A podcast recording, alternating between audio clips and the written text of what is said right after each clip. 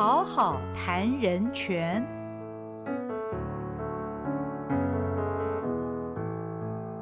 嗨，大家好，欢迎您来到《好好谈人权》节目，我是赵新平。今天我们要讨论的主题是难民与无国籍者的权利。请到现场的呢是台湾人权促进会秘书长施义祥施秘书长，秘书长你好。呃，主持人好，各位听众朋友大家好。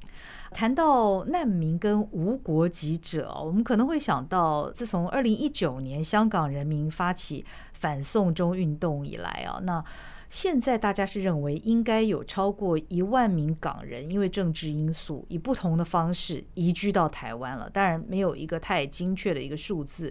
另外呢，二零二二年二月二十四日，俄乌战争爆发，超过六百万难民逃离乌克兰。前往邻近国家，有媒体报道，因为这个战争以及其他国家呢，因为战事、侵害人权、还有迫害等等的因素，使得全球流离失所的人数哦，首度超过一亿，占全球人口的百分之一点三哦。那当然，这些难民跟无国籍者，他们无家可归，经常会受到暴力剥削或者是虐待等等情形的发生。有没有这样的民众在台湾？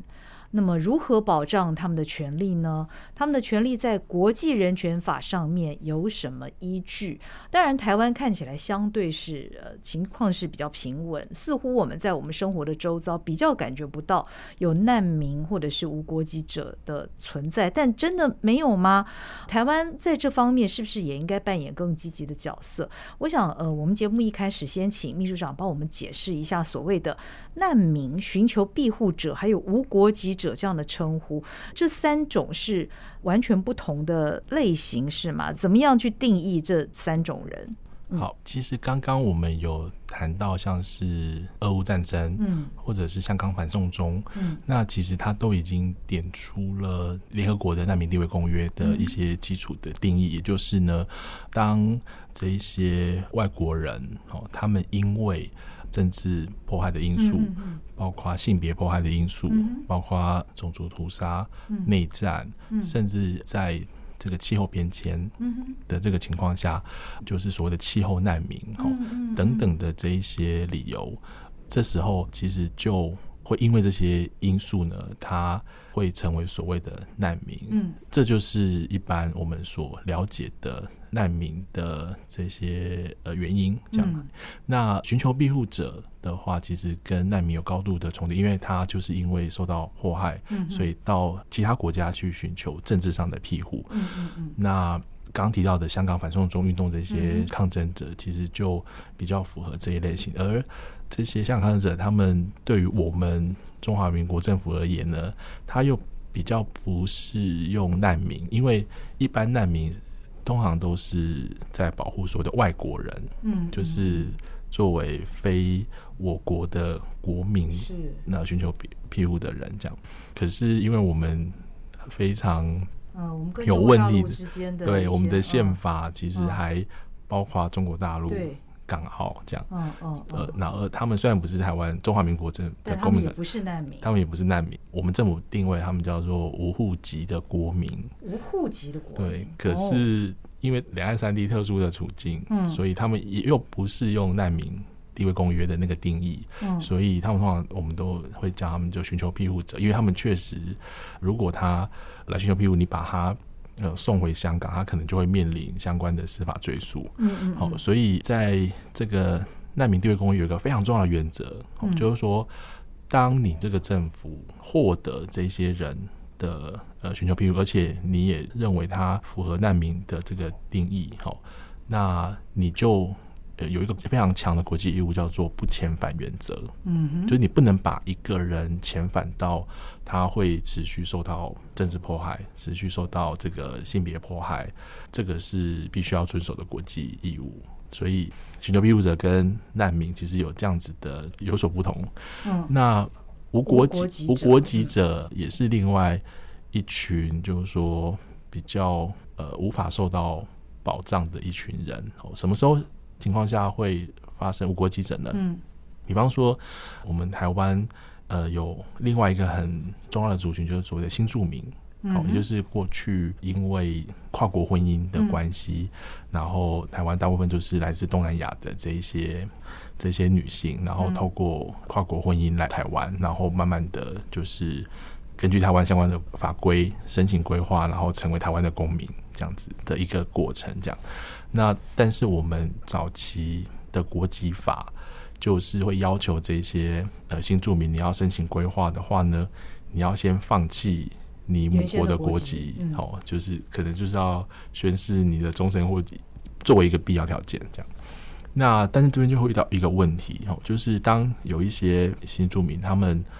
根据早期的国籍法。放弃国籍，然后在申请规划过程中，可能会违法里面很模糊概念，就是说呃违反善良风俗的条款，吼，然后他可能就没办法真的透过规划程序成为中华民国公民，嗯，可是他又放弃了母国的国籍，他成为了一个无国籍的人，成为无无国籍人，哦，那有一些国家，甚至你一放弃国籍，你要恢复不是那么容易，嗯嗯，对，那这时候就会。呃，产生问题，嗯所以我们国际法现在是有修法，就是说不要求先放弃呃母国的国籍，就是等到就是你走完这程序，然后终于可以获得中华民国身份，那再放弃，就是会有一个这样子的状况来减少无国籍的这个状态。嗯，然后另外台湾有一群儿童叫做无国籍儿童，嗯嗯。因为我们的国籍法是属人主义，不是属地主义，嗯嗯嗯，所以我们台湾有很多的移工，好，那他们会因为各种因素，可能就是自由恋爱，然后或者少数的移工是可能被性侵之后，然后因为宗教关系，他必须要生下小孩，嗯嗯，那这些移工生下的小孩没办法立即的获得中华民国国籍。嗯，好，所以他们也会处于一个没有国籍的状态。那他也不能属于他母亲的那个国籍，因为我们的移工呢，在台湾其实基本上我们的政策是不鼓励他们生小孩的，因为我们移工政策没有把这件事情规划进去。嗯，呃，很多移工他们其实也为了工作关系，他们也没办法照顾小孩，嗯，所以很多这些小孩也没办法顺利的回到回到母国，嗯。然后呃，所以就中间会有这种空窗期。那过去是有一个组织叫关爱之家，嗯嗯，他们就非常佛心的收留了很，到现在都还在收留很多的无国籍儿童，然后让他们可以在台湾生活长大这样子。嗯，对，嗯嗯嗯，我我们光是在解释名词的这个阶段，其实我们就看见了很多在台湾也许。管理或者是相关的一些制度啊，比方说以难民跟寻求庇护者来讲，现在台湾并没有相关的法规，难民法或者是你刚刚讲到的不遣返原则，这些似乎相关的法规都是缺乏的，是吗？光就难民事务，我们在政府的分工，照理讲是移民署，嗯哼，他要负责的这样子。好，可是长期以来我们在制度上并没有去。通过所谓一个完整的难民法，虽然立法院有曾经有在委员会讨论过，但最终没有呃完成三读的程序，它只是出委员会，那后来就因为一些原因就没有继续讨讨论下去，所以到到现在，我们台湾一直处于一个没有难民法，也没有相关难民庇护制度的的一个状态，这样子。但是，其实香港反送中运动开启了某个机会，嗯，哦，因为当时候香港的局势恶化，然后二零一九年开始，陆陆续续有很多的香港抗争者就真的逃到台湾来，嗯，呃，就是寻求庇护。这样，当时候的台湾社会的氛围是觉得台湾跟香港的处境非常类似，因为同样面对中国。的这个政权的的压迫，包括民进党政府，也就是蔡英文总统也主张，就是我们台湾应该要撑香港。后来陆委会其实就有一个机制，就是他成立一个就是交流办办公室，然后用专案的方式，一个一个的来协助这些呃来台湾寻求庇护的这个香港抗争者。嗯，让他们取得我们的国籍是？呃，还没有到取得国籍，其实就是只是政治庇护。因为我们的港澳条例第十八条，嗯，它非常接近难民庇护的条款，嗯哼，因为港澳条例十八条就是说，如果你在香港或澳门有受到政治呃相关的危害的情况下，那台湾政府必须要给予必要的协助。嗯好，那所以这个条款就作为一个基础，让我们的陆委会跟这个民呃半官方的交流办公室，呃，可以有资源跟人力来协助这些申请。譬如，就是你只要证明你有参与运动，嗯，然后你有被通缉，或者是你有相关的证据证明，呃，你回到香港。呃，你会面临相关的这些迫害，那你就可以进入一个程序。嗯哼，那只要确认没有国安的问题，然后确认你有被迫害的风险，就可以通过这个审查。那香港患者就可以留在台湾，应该说暂时留在台湾，看是要就学还是就业。那政府会提供相关的协助。嗯嗯嗯。那但是如果要进一步的呃获得。中华民国的国籍就要有另外一个有一些门槛，呃，比方说你在台湾连续要待满多久，然后你多少年后你的财力啊，就是呃你工作的基本工资要达到多少的标准，它都有一个有条件是有条件的。对，不过这个是对于港澳，因为比较特殊，你刚刚讲我们有港澳条例的关系，所以也许可以让这些港澳的民众来到台湾，他们有有可能会获得庇护。那其他国籍的呢？台湾有其他的难民吗？台湾有难民的存在吗？好，我想很多听众朋友听到难民的印象可能会像俄乌战争，对，然后大批几百万的难民逃到对，然后或者是更早有那个叙利亚的内战，甚至当时候有一张印象，一个穿着蓝色裤子小男孩趴在沙滩上。但其实就是这些难民搭着非常简陋的船，然后在地中海遇到船难，然后那个小男孩的尸体就是飘到那个欧洲大陆的沙滩上，这样子的画面，我想很多听众可能会觉得难民就是一个潮，真的非常多人，然后会一下涌进这个国家。但台湾因为是一个一个海岛，那我们其实还是会有不少国家的呃人会。呃，来台湾寻求庇护，或他想要躲避他原本遭受到迫害，那有哪些人呢？哦，人数很少，包括像是呃，我们台全会有协助的是一个乌干达的难民，嗯，好，因为乌干达是一个高度反同的国家。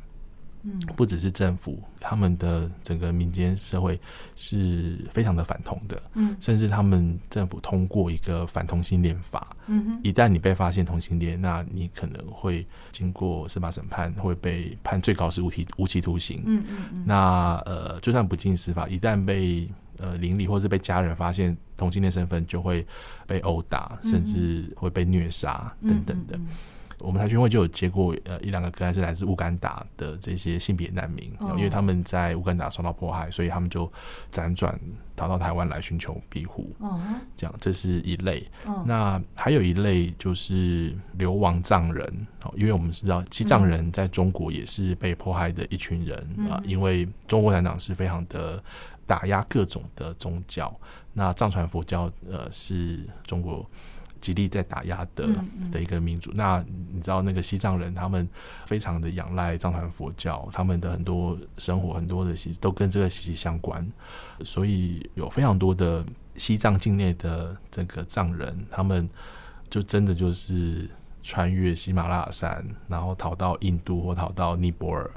然后我们接到蛮多个案，就是这些藏人在尼泊尔可能透过一些管道。拿到了尼泊尔的旅行文件或身份，嗯哼，所以用了尼泊尔的这些文件，然后又到台湾来这样子，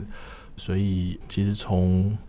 两千年政党轮替前后，其实陆陆续续都有不少的流亡上人，然后也希望可以在台湾寻求庇护，这是一类。那另外也有少数一些像是来自叙利亚或来自土耳其，他们的一些。国家的内战，然后也会来台湾学比如。然后有一类比较特殊，我们最近遇到这些在台湾的外国学生，他可能是呃奈及利亚学生或者是土耳其学生，然后在台湾求学好好的这样，但是求学阶段他们的国家发生了动乱，然后就回不去了，然后他们也也会立刻的就变成流离失所，就是说没办法回到母国的难民这样子。嗯嗯嗯，的确是有的。我这边看到一个例子是在不久前六月二十号的世界难民日，在公民团体举行的记者会当中呢，就有一个在台湾生活数年的。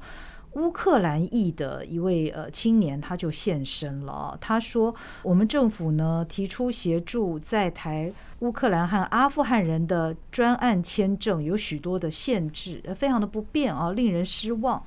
那他是具体指称，过去一年多因为疫情跟乌克兰战争的关系，他没有办法返回家乡。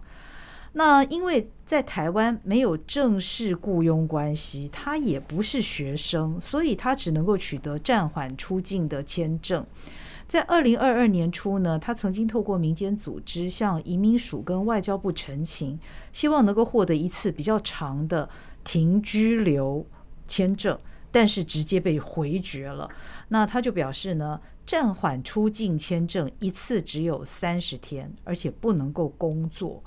即便他留在台湾，他也几乎没有办法生存。一方面他没有经济来源，另外一方面因为一次只有三十天，所以他经常担忧下个月他会不会就要求。离境啊，没有办法正常生活，连租屋都有困难，因为房东会质疑他的合法身份跟他所签的这个约，所以这个乌克兰青年他就质疑台湾政府对外不断的展示支持乌克兰，甚至于透过外交部的捐赠啊，很多的物资，可是对于现在在台湾境内会说中文的乌克兰人，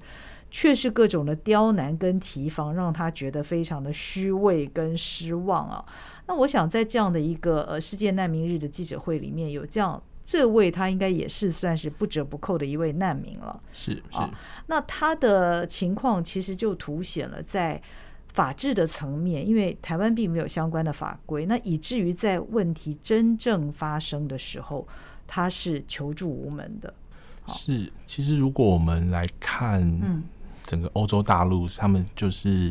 战争爆发。整个欧盟各个会员国是要立即的采取很多措施来接受这么庞大数量的难民六百多万，但是我们看欧盟怎么做，嗯，他们其实就是真的就是用尽各种方式以及呃有限的资源，他们还是让这些难民就是可以在他们各个国家取得呃，我记得是三年的这个居留权，然后可以工作，然后呃如果呃没有地方可以去，也有这个大型的难民中。心可以收容这些难民哦。那这么庞大数量的难民，当然会造成很多国家可能社会福利资源，但是他们还是共同的来面对了这个战争所造成的遗绪。这样，嗯，那台湾有多少的这个乌克兰的这这个难民呢？然后其实数量真的非常非常的少。我们接触到个案大概可能一两个这样子。然后，呃，像这位学生他的状况，其实好，虽然我们。没有完整的难民法，但没关系。嗯，我们呃就业服务法里面有一条就提到，其实如果有获得难民的身份的话，我们政府就应该要给予他相关的工作的权利，这样子。可是这条一直来都没有办法用，因为我们根本台湾没有一个制度来认定谁是难民。哦，所以即便就业服法可以让难民有这个工作权，嗯嗯，但实际上根本就没有这个机制。嗯哼，对，那到现在为什么台湾一直对难民法有疑虑呢？嗯嗯呃，其实就我们所知，因为台湾的一些呃寻求庇护者，除了刚提到流亡藏人之外，一直以来也都有就是来自中国的这些寻求庇护者。嗯那早期有一些就真的就是在中国受到压迫的这些异议人士。嗯那但但是一直以来也都有很多就是来台湾寻庇，可是比较没办法确认他到底是不是真的。哦这个迫害的事实，嗯，包括香港这边有，就是也都会有人会认为说，那他们是不是会不会有这个国家安全的疑虑？哦，所以我们的现在的执政党或者是立法院，因为现在立法院多数是是民进党、民进党立委嘛，嗯，所以我们一直推不动难民法治的关系，其实就是一直要面对这种高度国安疑虑的这个。呃，声音，然后没办法好好的讨论难民法治。那但是我们另外一个回应，就是说，在没有难民法制的情况下，现在其实每天还是都会有国安疑虑啊，不会因为你有没有难民法就没有国家安安疑虑，反而你有了一个明确的这个难民庇护机制，哦，你就有个明确的一个机制来呃，好好的一个一个个案来去确认这个人是不是真的需要保护的难民，然后这个人是不是真的有国安疑虑，我们。我们还是有相关的机制可以来好好的来兼顾，就是说保护到真正的难民，然后以及可以就是好好的做好国家安全的把关。哦，这个其实是并不冲突的一件事情，所以我们一直想不透为什么当台湾在整个国际地缘政治下，我们越来越被各国肯认我们的这个人权民主的这个价值。嗯，然后我们也一直想要跟国际社会。就是有更好的这个互动，那难民法其实是一个对台湾加分，哦，就是也显示我们台湾愿意在国际社会扮演一个重要的的一个角色，尽一份力，然后来呃来协助这些这些难民寻求庇护者。嗯，但为什么不做呢？这样子，嗯嗯嗯。其实难民法哦，我看报道，它已经被延宕了十七年了，这么长的时间，所以不论哪一党执政，看起来都一样啊。那主要呢的执政党，他们都是认为是需要全体共识，他们是用这样的一个理由来延宕这个法案。其实，在二零二二年五月份啊。两公约第三次国家审查的时候，这些国际专家已经是第三度建议台湾要批准难民法，并且要把不遣返原则法制化。但是我们刚刚谈了那么久，呃，其实就是完全就连楼梯响也都没听到哈。那在我们还没有通过难民法之前，有没有一些什么对应的方法？当我们国家碰到这样的情形的时候，是可以处理的呢？除了你刚刚提到的，可能港澳条例里面有一些相关的条文是可以适用，或者是就业服务法里面有，但问题是如何要认定那个难民，又没有一个明确的规范。那除了这两个之外，还有其他的什么法规，或者是任何方法可以应对这样的情形吗？其实一直以来，我们的政府。比较愿意用专案的方式，嗯，呃，就是既有的这个政策工具，然后专案的来来处理这样子。那过去确实，呃，陆陆续续在台全会或一些公民团体的协助之下，其实有蛮多流流亡藏人，就是因为呃历次的执政者政府呃愿意协助，所以愿意去修改相关的法规。但是他会定一些一些落日条款，就是什么日期之前就是可以获得台湾合法居留的的身份，但是没办法通盘的解决这些问题，所以我们才一直认为说完整的难民法才是根本的解决之道。这样，到底还有什么方式可以来解决？我我们觉得从一个一个人的一个角度，尤其是一个没有身份在异乡。然后没有公民身份不能工作的一个人，他最迫切的其实就是生活，然后有一个可预期的一个未来，一个他可以好安身立命的的一个地方。所以就是说，有没有可能还是如果你不推难民法，那你相关的就业服务法？或者是其他的一些相关的规范，是不是能够先虽然零星没法解决，但是就根据这一些个案遇到的状况，然后来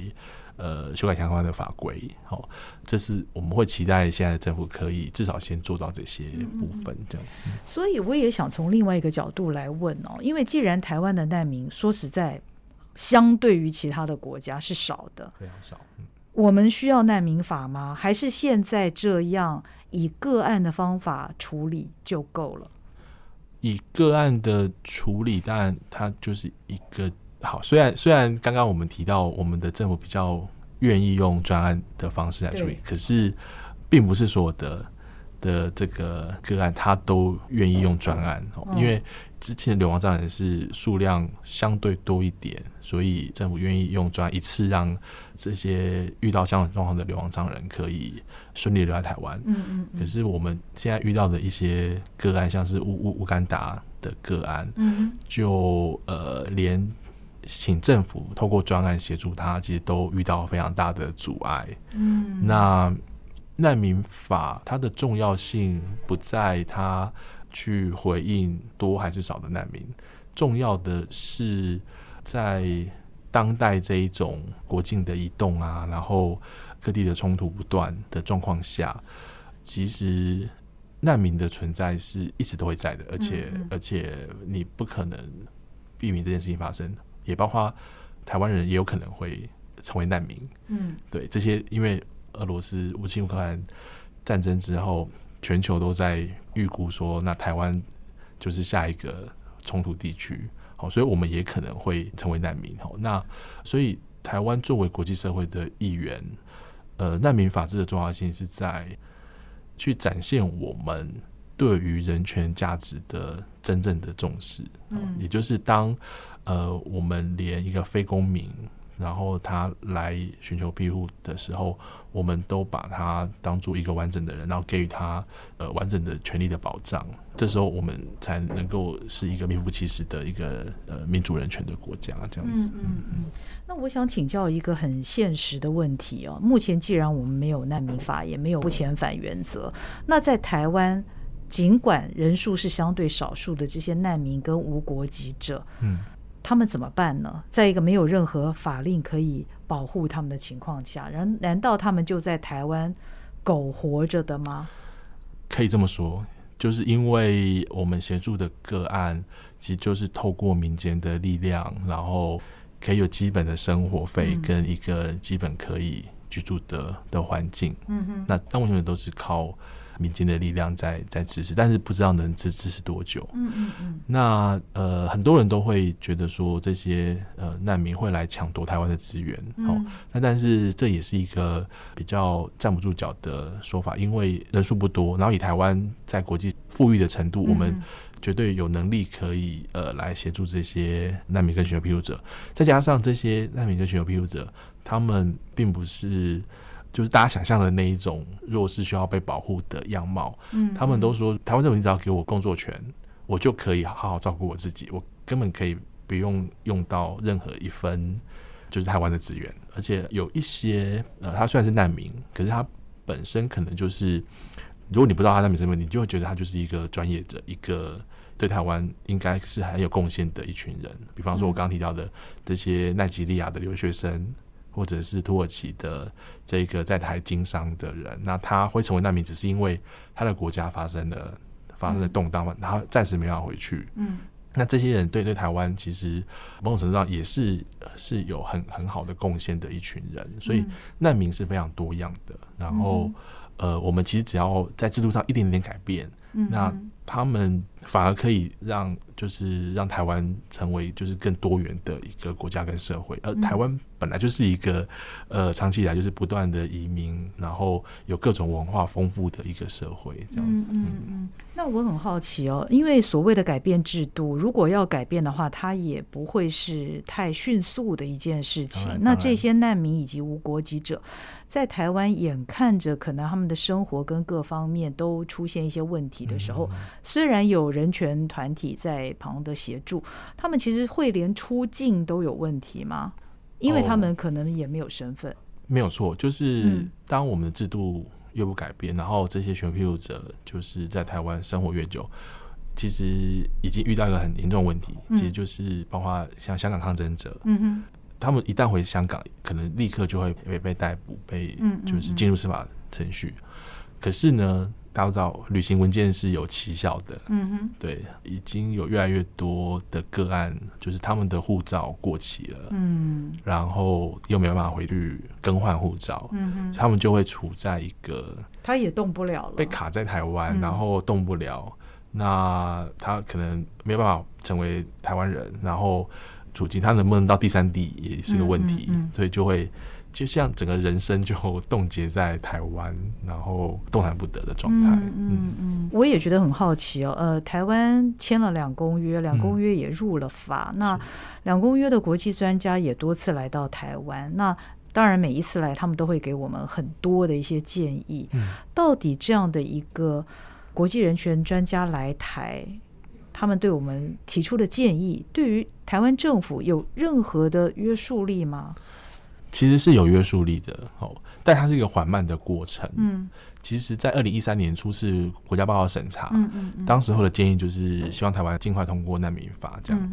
那但是到二零二二年一直还没有嘛，但是至少这过程中。呃，两公约的审查推动，我们行政院也通过一个叫做人权行动计划。嗯，那这个计划呢是政府自己写的哦。嗯哼。然后呃，应该是内政部哦，他自己就定一个期程，因为难民是其中一个议题哦。他定定就是二零二四年，我们的政府要提出难民法草案。好，这是行动计划自己这样写的。好，虽然虽然还要一段时间，嗯嗯，但我们就来看时间到，政府政府会不会真的就是愿意按照他自己所列的行动计划，至少你先拟定草案，嗯，那你定的你当然就是下一步就是要送到立法院去审议嘛，那就是希望这个落实人权的进程是真的如他的行动计划所说的推进，那呃，我们公民社会当然会。就是如影随形的来追踪这些进度哦，所以我们刚刚说难民法被延宕了十七年，那到二零二四年，那也差不多将近要二十年的时间了。那既然呃内政部他提出了二零二四年将会有这个难民法的草案要出炉，所以呃，我想今天我们在讨论这个议题之后呢，我们所有的听众也可以继续关注关于难民、关于无国籍者这个议题在台湾的发展。以及我们的政府呢，在制定草案这个部分有没有任何的进度？今天也非常谢谢台全会秘书长来到我们节目当中，跟我们畅谈这个议题。谢谢您，谢谢也谢谢您的收听，我们再会。